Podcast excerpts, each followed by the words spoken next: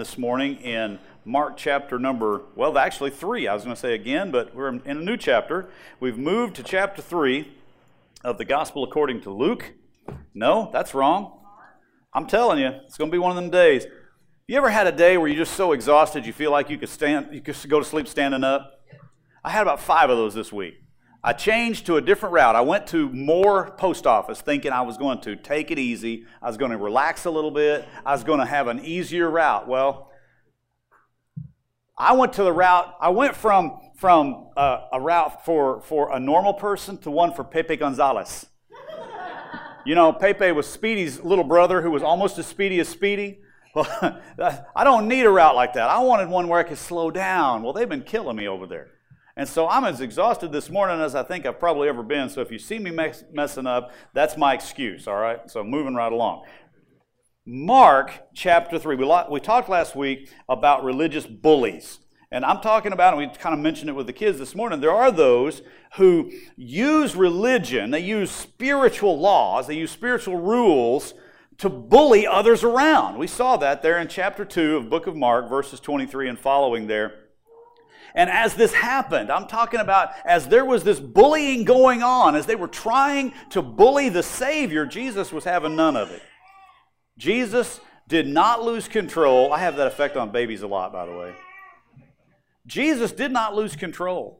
Jesus did not lose sight of his purpose. Jesus actually didn't lose sight of hope that he could reach those Pharisees. He wanted to teach even those religious bullies how they could come out from their religious bullying and be normal again. Now, this week we're going to see an escalation. Instead of those religious bullies finding that, hey, I can change and I can be a normal uh, believer, I can follow God in a different way, instead, we're going to see an escalation where we go from religious bullies to religious hitmen.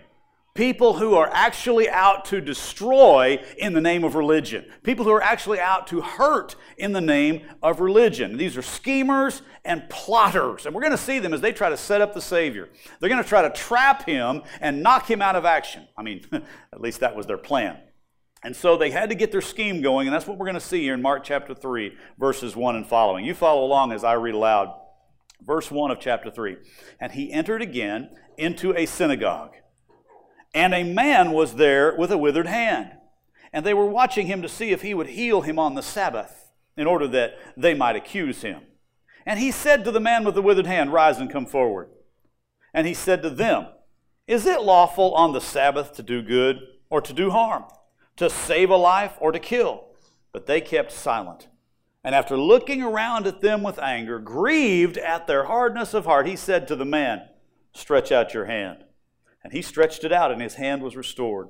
And the Pharisees went out and immediately began to take counsel with the Herodians against him about or as to how they might destroy him. Now, First of all, I want to set the scene because if you read this in every other translation you can find, including the original Greek, you'll find out that this was not just a random synagogue, this was the synagogue. Jesus had gone back home. He was there in that uh, same synagogue there in Capernaum, which was not far from Simon Peter's house. This would have been the headquarters synagogue, if you will, his default. He went back to his his place where they would expect him. See, if they're going to try to set you up, they're going to need to find out your patterns and your habits. Well, they had found out that when Jesus was back in Capernaum, he always went to the synagogue. And so when they found out that Jesus was going to the synagogue, somehow they knew where he would be. And so they brought a man who they knew was in need. And, and a withered hand, if you've seen somebody who has a hand that's maybe smaller than the other, or for some reason the blood was cut off, it's cerebral palsy, or some different reasons, his hand was withered. And so here they brought this man, set him down in the synagogue, right where Jesus would have to look at him, and then they watched Jesus to see what would he do. Isn't that an interesting idea? They brought the man to the synagogue expecting Jesus to heal him. They knew what Jesus would probably do. They brought him there not to see if he could, heal the man, but they brought him there. They were actually expecting that he would. In fact, they were hoping he would, not to benefit the man. No, they were hoping that he would perform this so called work of healing so that they could gain or gather evidence. And the fact that he was there in that synagogue on that particular day is far too convenient to be coincidence. I believe, and if you read those two verse sections together, the grain field conversation and this synagogue conversation, you're gonna you're gonna see this as I do that there is a direct action. There's a direct action in response to that grain field conversation they had about the Sabbath. Because it was last Sabbath when he was walking, or maybe it was two Sabbaths ago, it doesn't exactly say, but as he was walking through that grain field, you remember, and he said, The Son of Man is Lord even of the Sabbath. Well, in direct response to that, they think, well, we can catch him then. We'll get him another time to do something on the Sabbath. And so they, these men, along with their, their the withered man, man with the withered hand, they came specifically to try and catch Jesus. They were going to use the law as a club to try to bash the Nazarene and somehow destroy him and return things to the way they'd been before he showed up because a lot of people were following Jesus already and now they weren't really paying as much attention to these Pharisees and the Herodians. And so they just wanted to restore the status quo and they wanted to destroy this new up this up and coming guy, you know. This is one of the things, let me give you three or four things that you can always tell about religious hitmen. I'm talking about people who want to use religion to destroy, use religion to subjugate, use religion to, to, to manipulate people. They always will misuse the law of God. Now, the fourth commandment is there, folks. It was there. It's the fourth commandment, is the one about the, the Sabbath. It says, uh, remember the Sabbath day, keep it holy, and not to do any, any normal work on the Sabbath. That was there. That was a real law. And so what they're going to use is they're going to take that law, and instead of allowing that to be something that was a gift from God, they're going to use it as a hammer to try to nail this upstart rabbi from Galilee. But God never gave the, the law he was never, the law was never intended to be some kind of a cold, hard monolith, some kind of a big club to use beating people into shape so that the, the people who knew the law better could use it against those who didn't know it all that well. God gave the law, literally, as we find out in the, in the New Testament, God gave the law to show us how, our helpless condition, to show us that we could not please God in our flesh, the law was given to lead us to cry out to God in faith and say, God, I can't do this. Help me. Help my unbelief. Help my sin. And God would say, Only through my Son. The law was given to, to show us our helplessness so that we cry out in repentance, so that we cry out in submission. These religious professionals, however, had figured out a way to, by the law, through the law, from the law, they had figured out a way to win any argument and win and pass any test. Because if a religious professional approaches somebody who's just kind of just learning, and they've got all those little letters after their name, they can use the I know more than you do card. They can, they can put on their religious suit and they can come in and they can look. You know, have you ever seen preacher man hair? Some people just have preacher man hair. And you can even see them walking through Walmart and you think, that's preacher man right there. You can tell by his hair. It's something about it. Now, now, Brother Howell almost has it. Almost. But just, you, you, can see it in people. And they'll put on their preacher man suit, their preacher man attitude, and they'll tell you, I know more than you do. And so, because I know more than you do of the law, I know more than you do by the law, I know more than you do from the law, therefore, because I'm a grand high muckety muck or whatever, I win. And people who are religious hitmen use that ploy all the time. Well, if you'd have gone to the university I went, well, if you'd have gone to the seminary I went, well, if you had had the training, well, if you'd had 30 years of pastoring like that, and they'll use that against somebody. Either that, or they'll have the other side of it to say, well, I found a loophole and I can get away with it. I just love those people. They found the loophole. So either way, they win. But this is what is happening with these people who are confronting Jesus this day. These are the third kind. These people that, well, the religious professionals who they figure they can always win, is I'm the enforcer. You see, I'm here to enforce the law, and it's okay if I can bend the law just a little to make sure that you keep the law.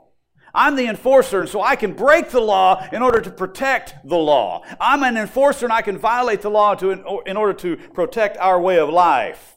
It's, it's almost like these, you see all these cop shows today where they have that one police officer who decides he can break the rules. It's, it's okay as long as he breaks the rules because he's trying to do it for the greater good. I may have to break a few minor laws to enforce and keep the major ones. So, so I'm going to enforce the, the, the, the Sabbath. And if I break the law of mercy, that's okay. If I break the law of compassion, that's no big deal. If I break the law of grace, that's no big deal because I need to win and protect God's law. God doesn't need you protecting His law. You're not a big enough old boy to box with God, and you're not going to need, He doesn't need you. to, to be his defender. His word will pass muster without my help.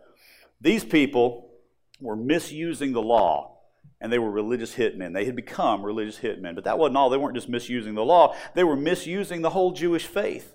They misused the entire Jewish culture because God had given them that, their uniqueness as Jewish people, as a Jewish faith. Those people came to synagogue trying to learn about God. They came to synagogue trying to learn about the, the, the, the, the Jewish faith or to seek God, to learn about God, to, to, to love God.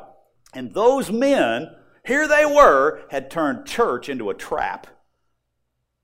And they had their eye on the Savior. Can you imagine that? You walk in and it's like, okay, here he is, here he is. Watch him. Let's watch him. There he goes. What is he? He's not dressed very good today. He didn't have a tie on today. There he goes. And they're watching. They're doing that to Jesus. Now, by this time in his ministry, there were those that were already doing that to Jesus everywhere he went. But this was at synagogue, what we would think of the, eh, eh, the, the place of safety, the place of welcome, the place of church, if you will. They had turned the the synagogue service into a trap. What they were doing was they took advantage of the consistency of the Savior. They thought, we know where he'll be, we can take advantage of that. They knew Jesus would be back in the synagogue. I mean, so would his disciples. And so they all they had to do was set a trap and wait. And so that's what they were doing. But you know, in our world today, there are still those who are setting traps for the faithful. They know where you'll be on Sunday, and so they keep an eye on you. They know you'll be there, uh, you know, on a regular basis at least. And so they're out to, to, to, catch you in a trap. Not only did they take advantage of the consistency of the Savior, but they took advantage of the compassion of the Savior. That's really how they were trying to set Jesus up. They put this man with the withered hand, no, no doubt he was right there where Jesus had to look at him. You know, it's kind of like sitting right on the end of a, of a row somewhere. He wasn't hiding back in the back where nobody could see. No, they had him right up in front, so Jesus had to look at him.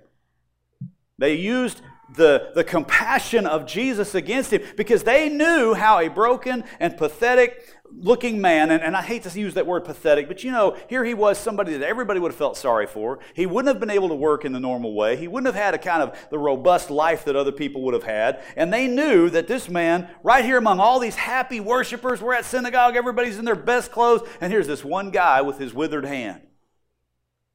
Surely somebody would do something to help. I mean, that's the idea. We're going to give him a little bit of extra grace. Well, they put that compassion, that, that, that man right in front of Jesus because they knew that they could use his compassion against him. And people do that to churches all the time.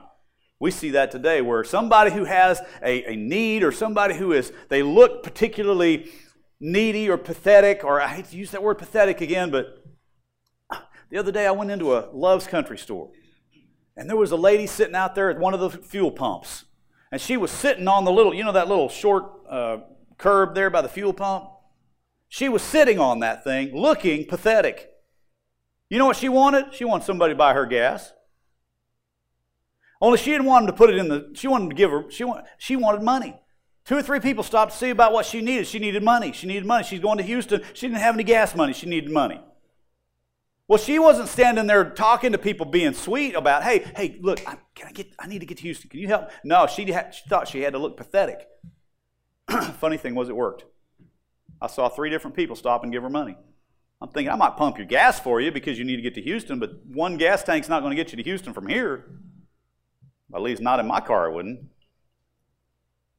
But they knew that they could take advantage of the compassion of the Savior. Not only that, but they took advantage of the concern of the faithful, the concern of the Savior. they knew that it looked like a trap. And Jesus, being Jesus, he would have realized it was a trap. But if the need wasn't met, then they could use it on the other side and say, see, Jesus didn't heal that guy. They could accuse him either way. Religious hitmen, they have no qualms about using the faith, the compassion, the mercy of the faithful to manipulate them into submission. And you'll see church bosses and church rulers and people who are around like that all over the place. They're religious hitmen. They're trying to destroy what God is doing in the lives of his people. Thirdly, though, they were misusing the man. This is probably the one that just, this one hurts me more than all the rest, I think, put together. Because they were using that man. They didn't care that this man was already suffering. They didn't care that this man was already a, a, what we would think of as a victim, that this man was handicapped. And by the way, they didn't have an ADA law back then. They didn't care about people who were dis- disabled or in some way uh, less than normal. They really, for somebody like that, their, their whole life was going to consist probably of begging. There was little future, there was little respect. And by the way, they figured, hey, the reason he's got that withered hand is probably a sin in his life. Wonder what he did to get that. And so here, this man who was already suffering was set right down in front of Jesus. And, and, and really, I have to give it to him. It's pretty clever, really. It was good bait for the trap. They had way too much mental horsepower for their moral brakes, and so they figured out a way that they could catch Jesus in this trap. And we've got some of that today, too, by the way. They were willing to use hurting people as a useful tool to hurt the opposition. It sounds like politics willing to use hurting people as some kind of a way to hurt the opposing party or the opposing group. They were willing to abuse an otherwise innocent person in order to score religious points. Sounds a little bit like politics today. I mean, can you imagine? I, just think about it this way. Can you imagine hoping that a factory will close so that it looks bad on your political opponent? But we have that happen in America all the time today. Wishing for a tragedy so you can equate the villain with your political opponent. Happens all the time, going into the political arena today. But it's also going on in churches, it's going on in denominations, it's going on in seminaries today, just like the religious hitmen of Jesus' day. But they were, fourthly, they were misusing the Sabbath. Here's the one that they probably never would have noticed is that they were the ones that were working on the Sabbath. Here they were accusing Jesus of breaking the Sabbath, while at the same time they're using a man as a prop in their own little drama. They've got the setup going. They're working as hard as they can on this Sabbath to get Jesus, while they're busy setting a trap for the master, while they're working a scam, a scheme to, to, to, to catch Jesus in a mistake. So, really, who was it that was breaking the fourth commandment? It was those people. Jesus took all this in. He saw the intended trap, and just like Again, Speedy Gonzales hitting the trap to, to set it off so that his, his little brother doesn't get caught in it. Jesus saw the trap and he sprung it, sprung it on purpose. I love it in verse 3 where he, he says to the man with the withered hand, Rise and come forward. The guy came up there, and, and, and whether his it was left hand, right hand, it just said he had one withered hand. He came up holding that, that hand the way he had to. You could have heard a pin drop in that synagogue right at that moment. I mean, everybody's attention now. Jesus had spoke it loud enough for the man to hear. Everybody got quiet to watch because I can guarantee you the, the religious hitmen were sure watching, and everybody else is watching because they wanted to see what was about to happen. Then, while he had their focus, before he healed the man, he taught them about the Sabbath. So interesting the way he did that. Again, in verse number four, he says to them, Is it lawful on the Sabbath to do good or to do harm, to save a life or to kill? But they kept silent. It was lawful on the Sabbath to help your neighbor pull his mule out of a hole. That would have been work. Jeff, would that be work? Especially if you got an ornery mule on your hand. But it's, oh, it's lawful to do that. It's lawful to save a life if someone is in danger of their life. That's perfectly lawful. And here's this man. Would it have been lawful to heal this man on the Sabbath? Absolutely. But they didn't see that. Oh, no, no. Our little religious way of doing things, the colors, the lines that we've drawn on our color page have got to be respected or you're a sinner. And they're watching Jesus because they're out to accuse him of that sin.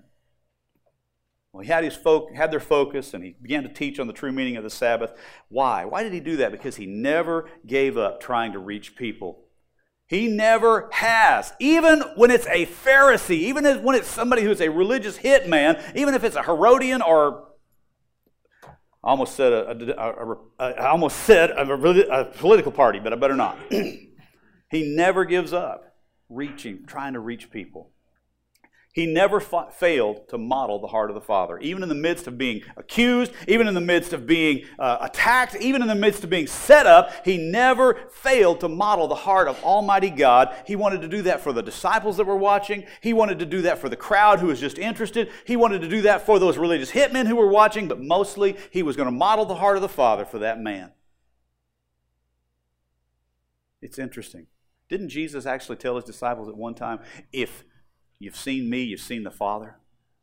Jesus was about to model the heart of the Father right in the middle of this attack because the Sabbath, in, in, verse 4 again, the Sabbath rightly understood and rightly obeyed is never broken by saving a life. The Sabbath, rightly understood, rightly obeyed, is never uh, broken obeying God or healing a broken heart. The Sabbath is never broken by mending a broken broken relationship. The Sabbath is never destroyed or hurt or broken by touching a broken body and healing. God gave the Sabbath to be a day of physical rest. God gave the Sabbath to be a day of physical rest, but of also mental rest and restoration. We all need a day off.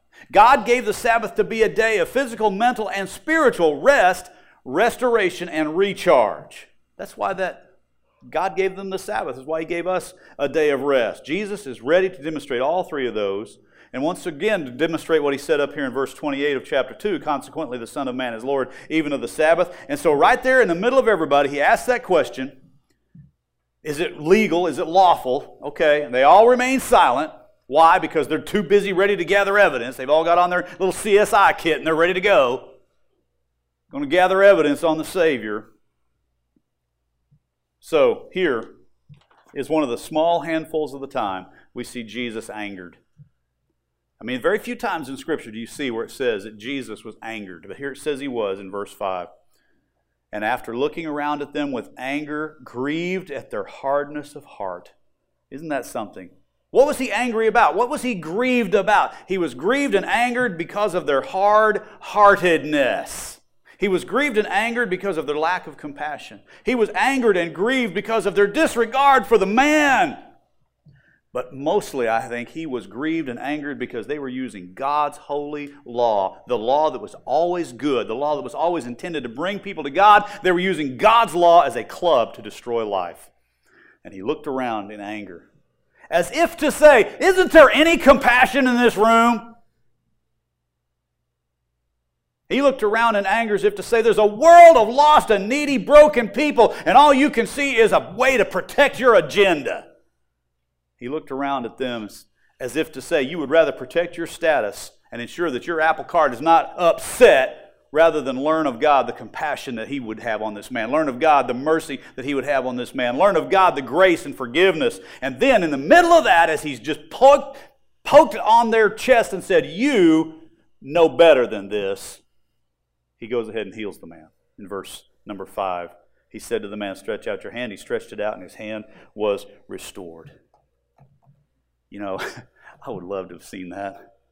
One day, I hope God has a video recorder thing where He can rewind it. And we all we can see some of these things. You know, somehow we can we can see how. That, I'd love to have seen as He's standing there and everybody's just knowing that this man, he, and his hand, which was withered, begins to fill out and the, the, the, blood vessels or the, the muscles or however the musculature had to change. And he, it goes from a withered hand to a normal hand in front of everybody. And the people were probably saying praise God or gasping or however they were doing it. The Pharisees are just, oh, they're hot. They're angry. They're ready to, to chew BBs or chew nails and spit BBs. I would like to have seen that, but you know what? if you have ever prayed for forgiveness, if you've ever confessed your sin and confessed Jesus as Lord, then you've been born again, You've been raised from spiritual death to eternal life, and that's a far greater miracle than this man experienced there in front of that crowd. Because that man's hand was going to someday be laid in a grave. That man's restored hand is someday going to wither away again into dust as it from which it came, if you will. But that spirit that was reborn on the day you were born again, you experienced that far greater miracle of being saved and returning to the Savior well, our, better ask have you done that? Have you repented of your sin? Have you admitted your sin and repented and cried out to God for forgiveness? As, as we were singing about the gospel this morning. Have you believed that Jesus died in your place and out of his love, out of his mercy, out of his compassion for you, bearing all of our sins, bearing all of our sin, so that we could come to him? And then have you confessed Jesus as Lord? The question that have you believed that God raised him from the dead? The question really must be answered only by the individual. Have you done that? Have you done that? What did the Pharisees see? What did they take away from this? It was almost as if they said, Yes, we got him now. We have the proof. We have the witnesses. We have the, the ammo we need. We've got all the evidence we would need to set before the jury. Now we can justify an arrest. We can, adjust, we can justify a stoning. We can at least shame him. We can prove a fourth commandment violation. And they went out of there, probably didn't care one bit for that man. His usefulness was over. They couldn't use him anymore. But who was actually guilty here? Was it the Lord who was modeling the heart of the Father? Or was it the Pharisees who were modeling the scheme of the enemy? Because a religious hitman will be able to always use religion. I mean, they'll use, can you imagine weaponizing religion? Well, that's what they had done. And they had done this in such a way that they'll, religious hitmen today will consistently, convincingly use religion as a weapon. They'll convincingly, cleverly, constantly use religion as a weapon. But the question is do they even know the God that they preach? When they do something that will intentionally hurt a church or intentionally hurt a brother of Christ, do they love the Lord they claim? Folks, I, have to say there's probably nothing more damaging, there's probably nothing more ugly than religious bullying and religious baiting and religious hitmen. Those defenders of the status quo who had weaponized religion, they had weaponized faith, they'd weaponized the law, they'd weaponized the, the synagogue, they'd rep- weaponized the suffering of this man. Why? To use it against Jesus. While Jesus faced it all, he still healed a man. Jesus faced it all. He still reached out in compassion and taught. Jesus faced it all. He still loved and he still moved to, to model the heart of the Father. He still died to set us free. Even those Pharisees, I mean, after all, he didn't die for them, did Yes. Even those Pharisees, even those religious hitmen, it sounds weird, but I have to say it this way. Religious hitmen are really a thing. They really do exist. They're out there today assassinating family faith. Religious hitmen today are out there assassinating church unity. Religious hitmen today are out there assassinating Christian character, doing the best they can to tear down brothers and sisters in Christ and assassinating godly ministers and ministries. But Jesus, His love and mercy are still greater.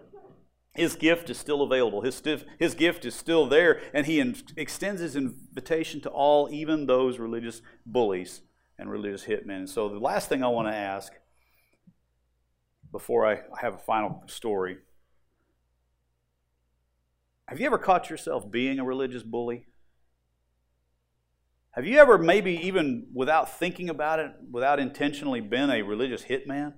I mean, have you ever been one of those people out to assassinate the curiosity of a seeking soul? Well, no, no, we don't, we don't draw outside that line. Have you been one of those people out to assassinate or exterminate the self expression of a fresh voice? Well, you don't understand all of our music must be passed through the church's, you know, vetting process before we have it. Do you understand? A religious hitman out to bury the freedom of a joyful soul. It's so dangerous. It's so ugly. And it has shelf life. I want to tell you finally about a man who was on his deathbed. This man had lived a long, productive life. I mean, he had uh, built several businesses, he had raised a family. Everybody in the town thought he was a good old boy, he was a nice man. And he was, well, he was in a nursing home and they put him on hospice. And one of the family, who was a church member, called and said, Pastor, can you go? Can you visit our grandfather? He's, he's dying. He's in, he's in the, the nursing home down at such and such. Can you go see him? And so the pastor made the call. He wanted to. He, he nothing he liked better than to, to, share the gospel. And he had asked a little bit about the man. No, he's not saved. Never really been to church. So you, it's wide open, preacher. Just go get him. So he goes down there and he walks in. He's visiting with this elderly gentleman. And uh, almost before he can get any words out, the old man says, "You know, preacher, I never did have much use for church or church people." Pretty hard about it. And so the pastor, trying to be a good pastor, he says, Well, can you tell me why that is? He says, Miss Ida. Well, now the preacher's got to hear the rest of the story. He said, Well, who's Miss Ida? And he, he goes on to say, When I was eight years old, I went down to the first church, and Miss Ida was teaching my class. And I was, the first time I'd ever been there, I was just a little boy. I was curious. Some of my friends had invited me from school, and so I went down to Sunday school. I, I was really interested. I mean, Grandma told me I should go, and, and I went into Miss Ida's class, and we sat there, and, and, and all these well scrubbed children were there, and they had on their little white shirts and their little black patent leather shoes, and they're all sitting there, and, and all best I had was, was uh, clean overalls and, and, and all the dirt knocked off my boots because I had to work. I mean, I, I didn't have nice things, but I wanted to go to church. But the other children were whispering and pointing at me, preacher. They were acting like I wasn't welcome. And at the break between Sunday school and church, I was caught by Miss Ida. And she said, Bobby, we're so glad to have you in church today. Now, if Miss Ida had just hushed right there, it would have been great. But what she said next was, Now, Bobby, we don't want to come to church next time. We don't want to come to God's house looking like we just came in from the barn, do we? Next time, I bet you'll you'll you'll dress with you'll get your nice clothes on, wear your church clothes, right? Because we don't want to come to God's house looking like we just come out of the hen house. Well, Bobby studied the toes of his worn out boots and he said, No, ma'am, no, ma'am. I mean, he answered her the way you should back in that day. You, you said, Yes, ma'am, and no, ma'am, thank you, and please. Then Miss Ida went on to say, God wants our very best, doesn't he, Bobby? Yes, ma'am. Oh, yes, ma'am. Okay, Bobby, she finished. Now, you, you try to come to church dressed for church next time, okay? Bobby had on his very best. And this old man remembered that 77 years later while he was talking to that pastor. And he said, Miss Ida ran me off from that church and I never went back. And, preacher, you're not about to get me back now, so there's the door. Of course, the preacher didn't leave. He stayed and apologized for the hurt that Miss Ida had caused because Miss Ida didn't mean to do that. She was just trying to help him color inside the lines. She didn't realize that that was the best Bobby had. But that man, it hurt him so deeply as, a, as an eight year old boy that 77 years later, it was still a pain in his heart. And that pastor spoke and talked and worked and visited with that man for two hours. And still, Bobby had, I'm, I'm not having any of it, preacher. You don't understand how bad that hurt me. You don't understand. Well, the problem was, preacher did understand because he was, he'd been around religious bullies before. And I'd like to tell you that before he left, that elderly man named Bob received Christ, but he didn't. As far as we know, Bob died without Christ. Do I blame Miss Ida? No, I don't blame her. My concern, folks, is that sometimes we demand people live up to our expectations, and we have made false and kind of man made lines and said, Live inside my lines, or you're not welcome in my family, you're not welcome in my home, you're not welcome in my church. Folks, I got to tell you, that's Pharisaical and it's sin. And when we do that, we are participating in being religious hitmen. I think it's time some of us examine our own hearts and our own minds and think have I been acting that way? Have I been treating people that way?